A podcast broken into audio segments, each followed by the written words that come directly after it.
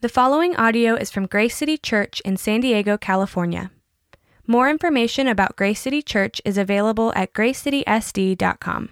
So Luke 1:46 says, "And Mary said, My soul magnifies the Lord, and my spirit rejoices in God my Savior, for he has looked on the humble estate of his servant. For behold, from now on all generations will call me blessed. For he who is mighty has done great things for me, and holy is his name." And his mercy is for those who fear him from generation to generation. He has shown strength with his arm. He has scattered the proud in the thoughts of their hearts. He has brought down the mighty from their thrones and exalted those of humble estate. He has filled the hungry with good things, and the rich he has sent away empty. He has helped his servant Israel in remembrance of his mercy, as he spoke to our fathers, to Abraham, and to his offspring forever. And Mary remained with her about three months and returned to her home.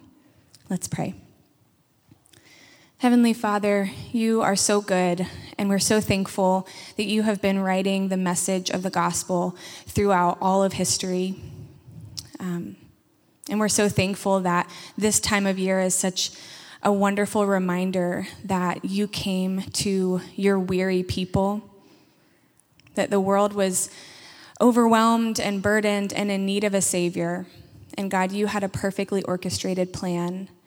And God, I thank you that you chose the humble in heart, the humble in spirit, to carry out that plan. That's so revealing of your character, Father. And so we just thank you. We lift you high this morning. I pray that we would all go out from here um, just knowing your word better, being reminded of your truth and your mercy and how your will will be done um, no matter what, that you are sovereign God. We thank you for the gift of Jesus. We thank you for your mercy. It's in Jesus' name we pray these things. Amen. Amen. Thank you, Mary.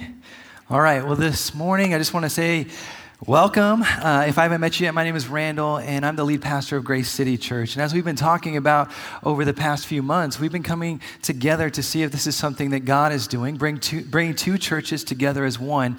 And I just want to say I've been very blessed and encouraged during this time, uh, meeting many of you, new faces, new people. I just love it. And so just thank you for sticking with us, being a part of this um, during this season of Advent. Um, and you know, we're talking about our churches being together together for our city. And as we've talked about before, you know, Ryan just shared about how the, the schools are being impacted because of this. And for me, being in this community for about four years, you know, I've lived here in this community for four years. I've been on the different uh, boards and councils for our local schools here. And so I'm kind of like that representative, I guess, of, of some of the churches in our area, you know, coming to the different meetings and stuff. So I've been sitting, I'm the secretary for the, the cluster, the UC cluster, where all the principals come together, and I just sit there and take notes. The only reason I'm the, the, the secretary is because nobody wanted to sit there and take the notes. And so I said, oh, fine, I'll take the notes. I'll be here and I'll do this. But here's the thing people are hearing about the church in this community and how we're blessing people. And I got an email this past week from the high school, and we just gave a little $50 gift card to their uh, staff a, a, couple months ago. But they said, you know what? Uh, we're using this gift card. We've been holding on to it for a while. We're going to use this to, uh, to bless the custodial staff here. We've been, we've been wanting to do a little surprise for them. And so I just want you to know that the little things, right? Like we, we look at the, all of these things that are happening, but even the littlest of things, the thing, the thing we it's just a $50 gift card. She said, that was such a blessing. Right, so I want you to know that. I want you to hear that. There are things that are happening in this community that God is doing to bless people here right around us.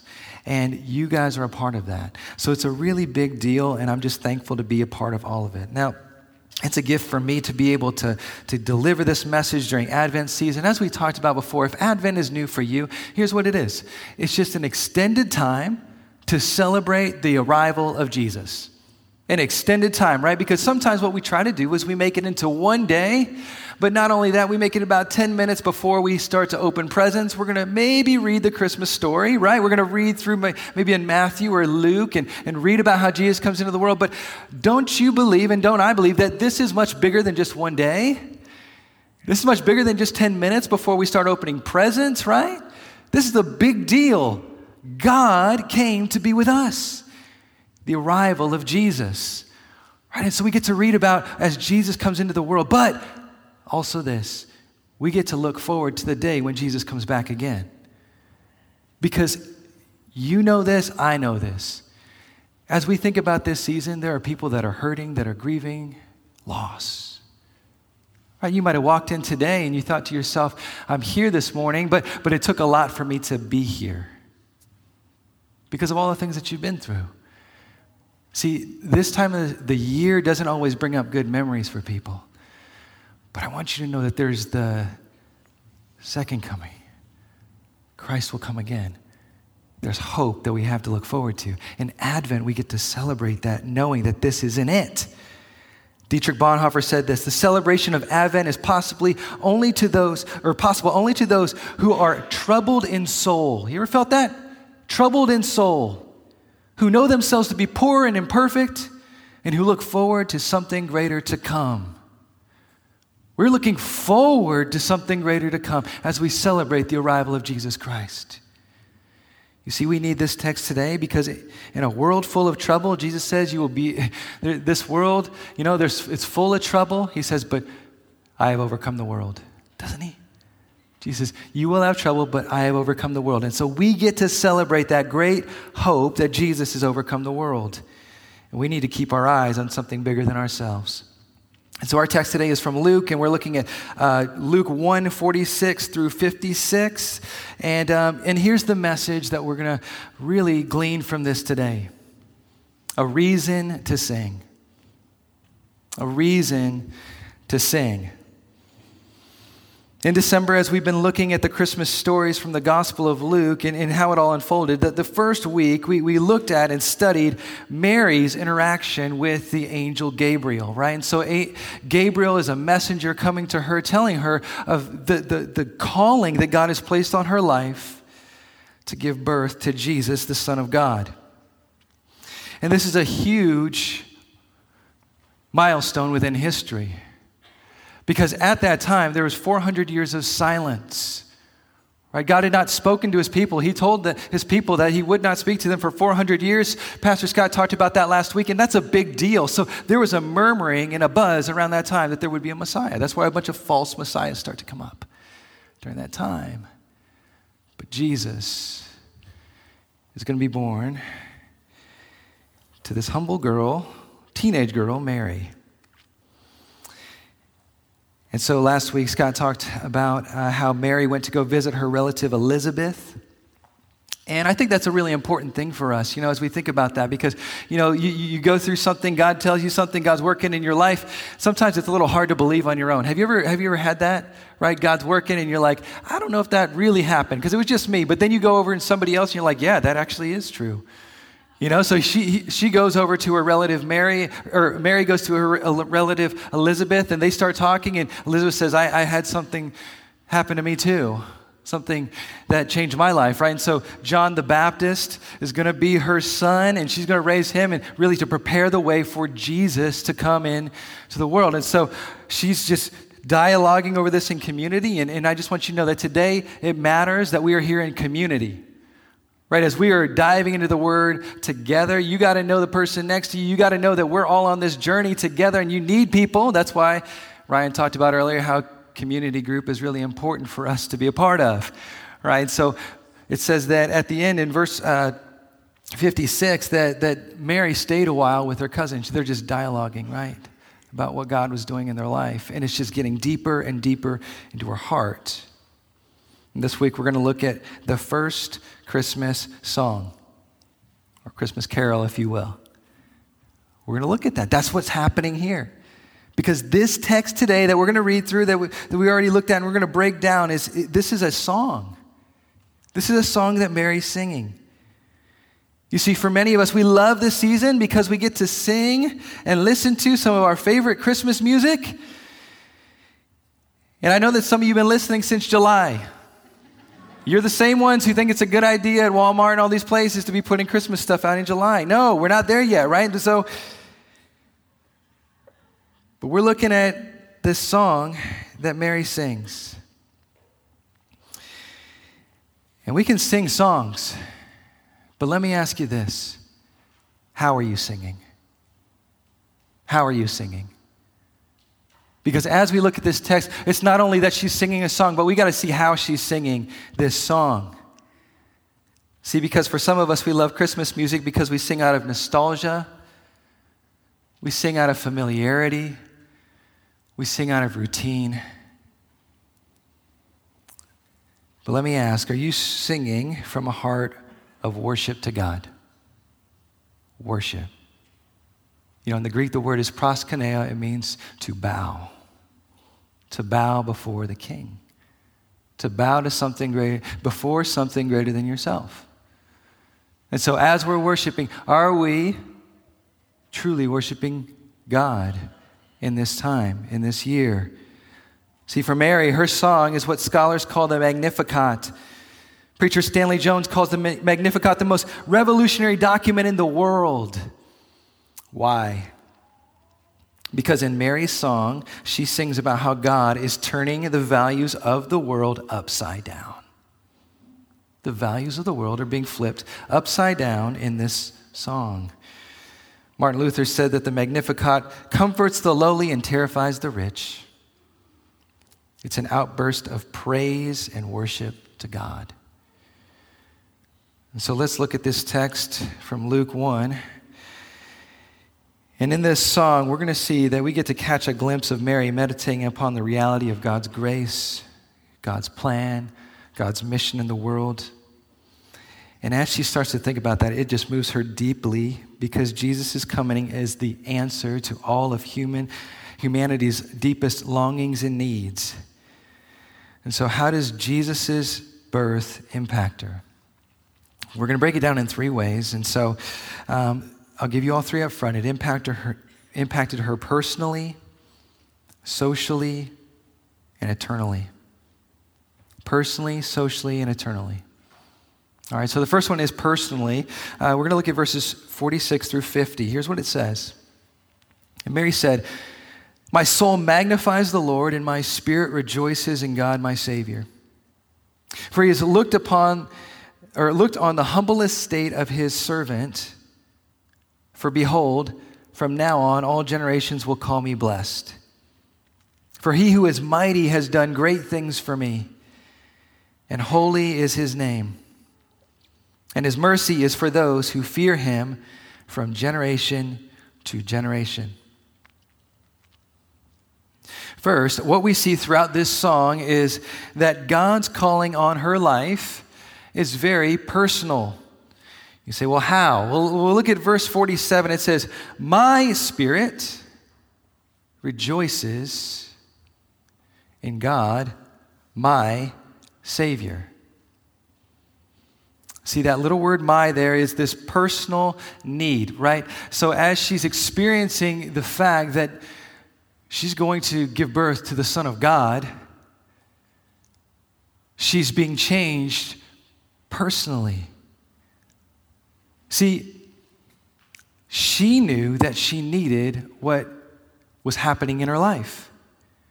And so Mary sings about this and she says this My spirit rejoices. What, what's bringing her joy?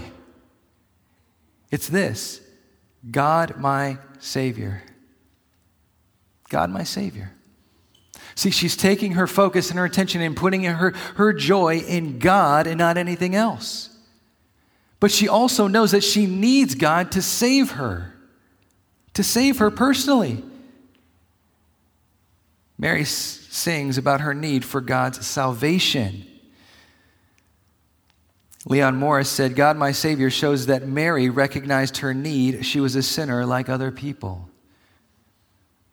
Right? Is this just some nice story that God comes into the world? That God is born in the likeness of you and me? Is this just a nice story? No, th- this is a very needed story. Why? Because of what we talked about the brokenness of humanity, the sin that lives in us that we cause. And it's so important because it took God coming into the world to solve that problem. What that tells us is we couldn't solve that problem on our own. We couldn't figure it out. With as much technology and all the things that we can come up with, we can't figure out the problem of our own sin. And so, God loved the world so much that He sent His only Son into the world. And Mary is rejoicing that she has a Savior in God. See, Mary understood that she needed to be saved. And she's singing. She's singing. Zephaniah 3:17 says this, "The Lord your God is in your midst, a mighty one who will save. He will rejoice over you with gladness. He will quiet you by his love. He will exult over you with loud singing." This is a passage from the Old Testament. But as Mary is singing, what we need to understand is this that through God's salvation, he rejoices over his people. That God sings over his people. It says, loudly sings over his people. He's rejoicing that you and I are saved by him. And so when we understand that there's a God that loves us that much, that rejoices over me and you, and was willing to save us and willing to sing over us and rejoice over us, it should spring from us a song of praise. Thank you, God. Mary's experiencing this. See, next, look at verse 48. This, this changed her personally. For he, uh, he was looked on, he looked on the humble estate of his servant. Mary understands her place in the world. Right? The, the humble estate of her servant, uh, of his servant. Here's the thing. She did not meet any of the qualifications of the hierarchy of that time. She was down here. But that God looked at her in her place. He sees her and he loves her. And she sees herself as God's servant. There are so many things that we try to define ourselves by. There's so many labels that we want to put on ourselves to make ourselves feel better about ourselves, right? Here's what I am, this is what I do, all of these different labels. But Mary understands this. At the end of the day, she's God's servant. You know how the Apostle Paul introduces himself? I am a servant of God.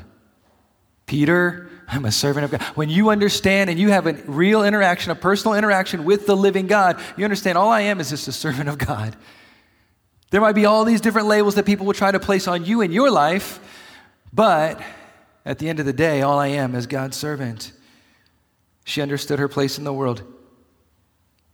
Because Psalm 25 9 says this He leads the humble in what is right and teaches the humble his way. You want to know the one that the Lord comes to? It's the humble. He personally comes to her and says, Yes, you are my servant, but I see you, and I love you, and I care for you. Lastly, look at the end of verse 48. From now on, all generations will call me blessed. In a world where she would have been forgotten, in a world where the labels would have stuck and she could have never gotten out of it, Today we call her blessed. See, God had a special plan for her life, a personal plan. God has not chosen the princess in the castle, but instead the lowly teenage girl to carry out his plan in the world. You see, this song helps us to see that Mary has personally received God's radical love and it's changing her. See, this isn't some fairy tale out there. No, this is real life. This is her life. God is working powerfully in her. Secondly, impact socially. Look at verses 51 through 53. He has shown strength with his arm. He has scattered the proud in the thoughts of their hearts. He has brought down the mighty from their thrones and exalted those of humble estate. He has filled the hungry with good things, and the rich he has sent away empty. Many empires have read through this text and it puts fear in them. You know why? Because God is saying, all the power that we think we have, He's really in charge. And so it just turns everything upside down socially. Mary looks at her life and knows that she's lowly, she's poor. But now we see in Jesus that God lifts her up. And not just Mary, but the poor in general. See, she lives in a world that's controlled by the rich. See, there, there are systems in this world and structures that say these are the people who are in charge and these are the people who are not. But do you know what this song is saying? Do you want to know why this, this is so revolutionary and radical? It's saying that no, God decides what happens. And the way that the structures of the world works, actually, He decides that. Because verse 52 says this He has brought down the mighty from their thrones and exalted those of humble estate. You know Herod will try to kill Jesus? He has a plan. He wants to kill Jesus, but his plan doesn't work. Right? The king of the day. Here's the other thing God sees the broken, God loves the forgotten. Do you see God's heart in this? Do you see why the arrival of Jesus is so important? One pastor said this he says, When God came to earth in the form of Jesus Christ, he was born in the feed trough. When his parents took him to circumcision, their offering was two pigeons, the offering that was accepted for those of the lowest rung on the economic ladder. Jesus was essentially homeless. He said, Foxes have holes, birds have nests, but the Son of Man nowhere, has nowhere to lay his head. He rode into the town on a borrowed, borrowed donkey. He ate his last meal in a borrowed room. He was buried in a borrowed tomb. He was poor. Jesus didn't say, Here's all the stipulations of how I'm going to do this, and I'm going to arrive in a castle, and here's how I'm going to take down the powers of this world. No, he said, I'm going to come to the lowest of the low, and I'm going to be able to relate with them. See, our king was not born in a palace. He shook up everything socially and invited in the poorest of the poor and said, Come. Essentially, God is saying to us, Hey, you don't have the best education. You don't have fathers and mothers that are in upper, the upper class, or maybe you grew up in a home where maybe there was only one single parent that was raising you your whole life. You don't have connections. You don't, you don't get the, to the best universities. You, you don't get the best opportunities. He says, I can relate. I came for you. I came to change the world, the way this world operates at its core. Jesus shake, shakes up the social structure of our world, and it's revolutionary. Why'd he do it? Why? Charles Spurgeon says this the first, the Christ whose gospel we preach is no unapproachable philosopher. You ever felt that before? Just an unapproachable philosopher. This thing that's out there. No, he says the ignorant and the illiterate may find in him their best friend. He came for all of us. Socially, it impacts us, but eternally. Number three, her song, she says this. He has helped his servant Israel in remembrance of his mercy as he spoke to our fathers, to Abraham, and to his offspring forever. What's happening here? Well, Mary is singing in the past tense, talking about all the things that God has done before, remembering all that God has done in the past, but she's also looking to the future. She's looking to the future in such a way where she's singing about Jesus, knowing that he is going to fulfill what Abraham had started long ago. She's rejoicing in God's beautiful promises going all the way back. See, we just finished up Genesis. We talked about how this story, it's, it's really only one story. It's God's story throughout history. And God is connecting the dots all throughout, and it all comes to fruition in Jesus Christ, the Son of God. See, friend, that, that's what's happening here. As she's singing it, all the connections are starting. And uh, uh, again, she's just a girl. This is deep stuff. This is highly theological stuff. She's only a teenager. But as she starts to think on what she knows, she worships. Right? Just you might come in today, you might not have much Bible knowledge, and you say, Well, I don't know all the connection points. But here's the thing take what you know, and it will be enough to worship. There's no excuse, right? That we could come to God and sing knowing of all that He's done. And you could even take the things in your life that you say, There's no way that I should even be here. And you remember that and you say, Thank you, God. It's when she placed her focus on God, who is faithful in the past, present, and future, and she thinks on all God has done. She takes comfort in knowing the future, listen, listen, is secure in his hands secure in his hands. Right? Like his grip and who he is, he's able to sustain it. He's able to do something. It's secure in his hands. He'll take care of us. If he can take care of our sins and he can take care of eternity, he can take care of you right now. He can take care of me right now. That's the God we serve impacted her eternally. And so, just some takeaways. How can Jesus' arrival cause you and me to sing like Mary? Well, I can't give you everything, right? That's between us and God in a lot of ways, but let me try and give you some ways to start that can help.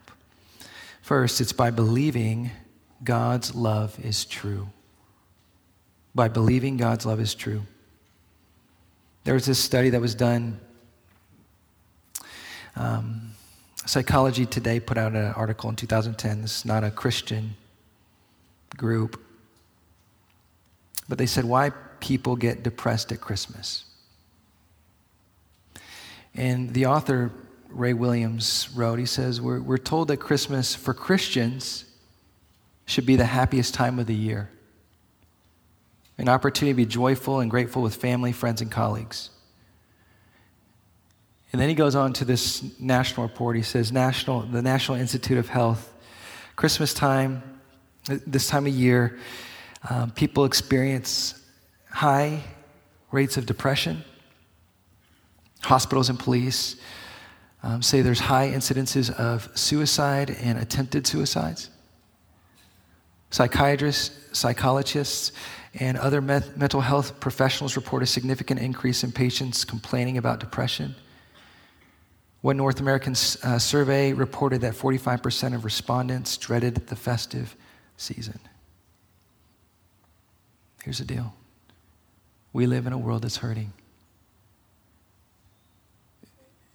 You and I know that there are pains in life, things that are brought to us that we didn't choose. There are things that are done to us by others, and there are things that we do Right? There, there are things that happen along the way. And the reality is that some of you look at yourself in the mirror and, and you hate the way you look. You know, I, I have a, eight, uh, a seven year old daughter, and she was telling my wife this week that she doesn't like the way she looks. She's seven. She says, I'm fat. Right? A seven year old. Some of you have extreme negative self talk that just goes in your mind over and over and over again. And some of you are believing that there's no way that God could love you. And I just want to remind you why, why did Jesus come? For God so loved the world that he gave his only Son. You and I we can't say that God didn't love us. We can't say that God didn't do everything to get to us because we have the miracle that He came. He came to be with us. See, God's love is true. It's true. You see, when Mary sings, she, wasn't singing just to benefit herself because she says, Oh, I, I like this song. Sounds really nice, doesn't it? All these different ideas. No, she, it's getting down deep into her heart to the point where she's worshiping. Why? Because she was wrapped in God's love. His salvation for her. She sang because she realized she wasn't forgotten, but she was seen by the God of the universe. And so let me ask what would it look like for you to be wrapped in the belief that God does love you so much that He came for you and that God's love is real? Would you let Him heal the stuff that's in here? And the stuff that's in here, would you let Him change you? God's love is true. But second is this our obedience impacts eternity. Like as, as we start to let this settle into our hearts, okay, I'm singing and this stuff is true, and God really does love me, and His salvation is real said in verses 48 through 50, it says, For behold, from now on all generations will call me blessed. For he who is mighty has done great things for me, and holy is his name, and his mercy is for those who fear him from generation to generation. From generation to generation. Yes, God's love is real. And yes, you may be experiencing right now. But here's the thing Mary knew that this wasn't only for her it's from generation to generation. You know, I got the great gift today. Uh, my friend Dave, Dave, you, you out there, buddy? Raise your hand real quick. This is my friend Dave. So, when I was 23 years old, Dave gave me the first opportunity to be a pastor. I was a youth pastor. He was on a hiring committee that hired me. And today, out of all the days he is here, and one of the things during that time was we, the church that I, w- that I would work for came and they had a belief that it was important for the next generation to know Jesus Christ. And so they said, and here's the thing.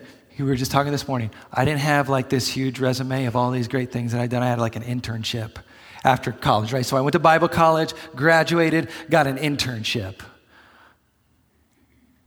And he said it wasn't about the things that were written down on that paper, but it was about the character of the person that was coming in here and making sure that they knew Jesus, these kids, right? I was looking this past week, Jackie, where you at? Jackie, is Jackie in here? Jackie, somewhere. There you are, back there. She looked at me, she says, It's about the next generation knowing Jesus. She pointed, she looked at me, she said, It's about the next generation knowing Jesus. Mary is giving birth to the Son of God. Do you know what it was going to cost? It, it cost something. For the next generation to know Jesus, it was going to cost something. But her obedience had an impact from generation to generation. In her life, it cost her her reputation. You know that, right? It cost her her reputation. Do you know there's a, there's a verse, maybe you've never even read this before, you never even really thought about this, John 8 41. The Pharisees are talking to Jesus. And they're arguing with Jesus. And you know where they go? This, this, is how, this is where they go. They say this to Jesus. They said to him, We were not born of sexual immorality. We were not born of sexual immorality. Do you know what they were saying? They were saying that he was because it followed him his whole life, because it followed Mary and the reputation in that small little community. That that's how Jesus was there. He was betrothed to Joseph. It cost her. Mary's obedience to God cost her reputation, but it impacted eternity. What are you willing to, to risk to make an eternal difference? Your reputation, your resources, your comforts? Will you obey God to impact the next generation? Mary did it, and it impacts you and me today. You know the things about generations, even biblically, right? One generation's passionate about God, the next generation sees it a press, preference. And then the next generation, oh, that was just the past. You know that, right? Your responsibility, whatever generation you're in, is to be faithful to Christ in this generation to pass it on to the next generation. That's what it is. But it cost her something. You know what it cost her? William Barclay says this. He says, Well, might her heart be filled with a wondering, tremulous joy at so great a privilege, right? She's singing. Yet that very blessedness was to be a sword to pierce her heart. It meant that someday she would see her son hanging on a cross. To be chosen by God so often means at one and the same time a crown of joy and a crown of sorrow.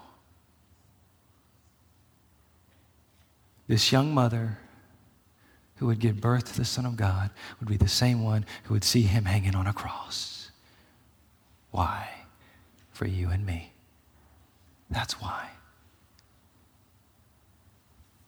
What gives you and me life? The death of the Son of God. Jesus came to bear our sorrow, to live the life we could have never lived, and to die the death we deserve to die.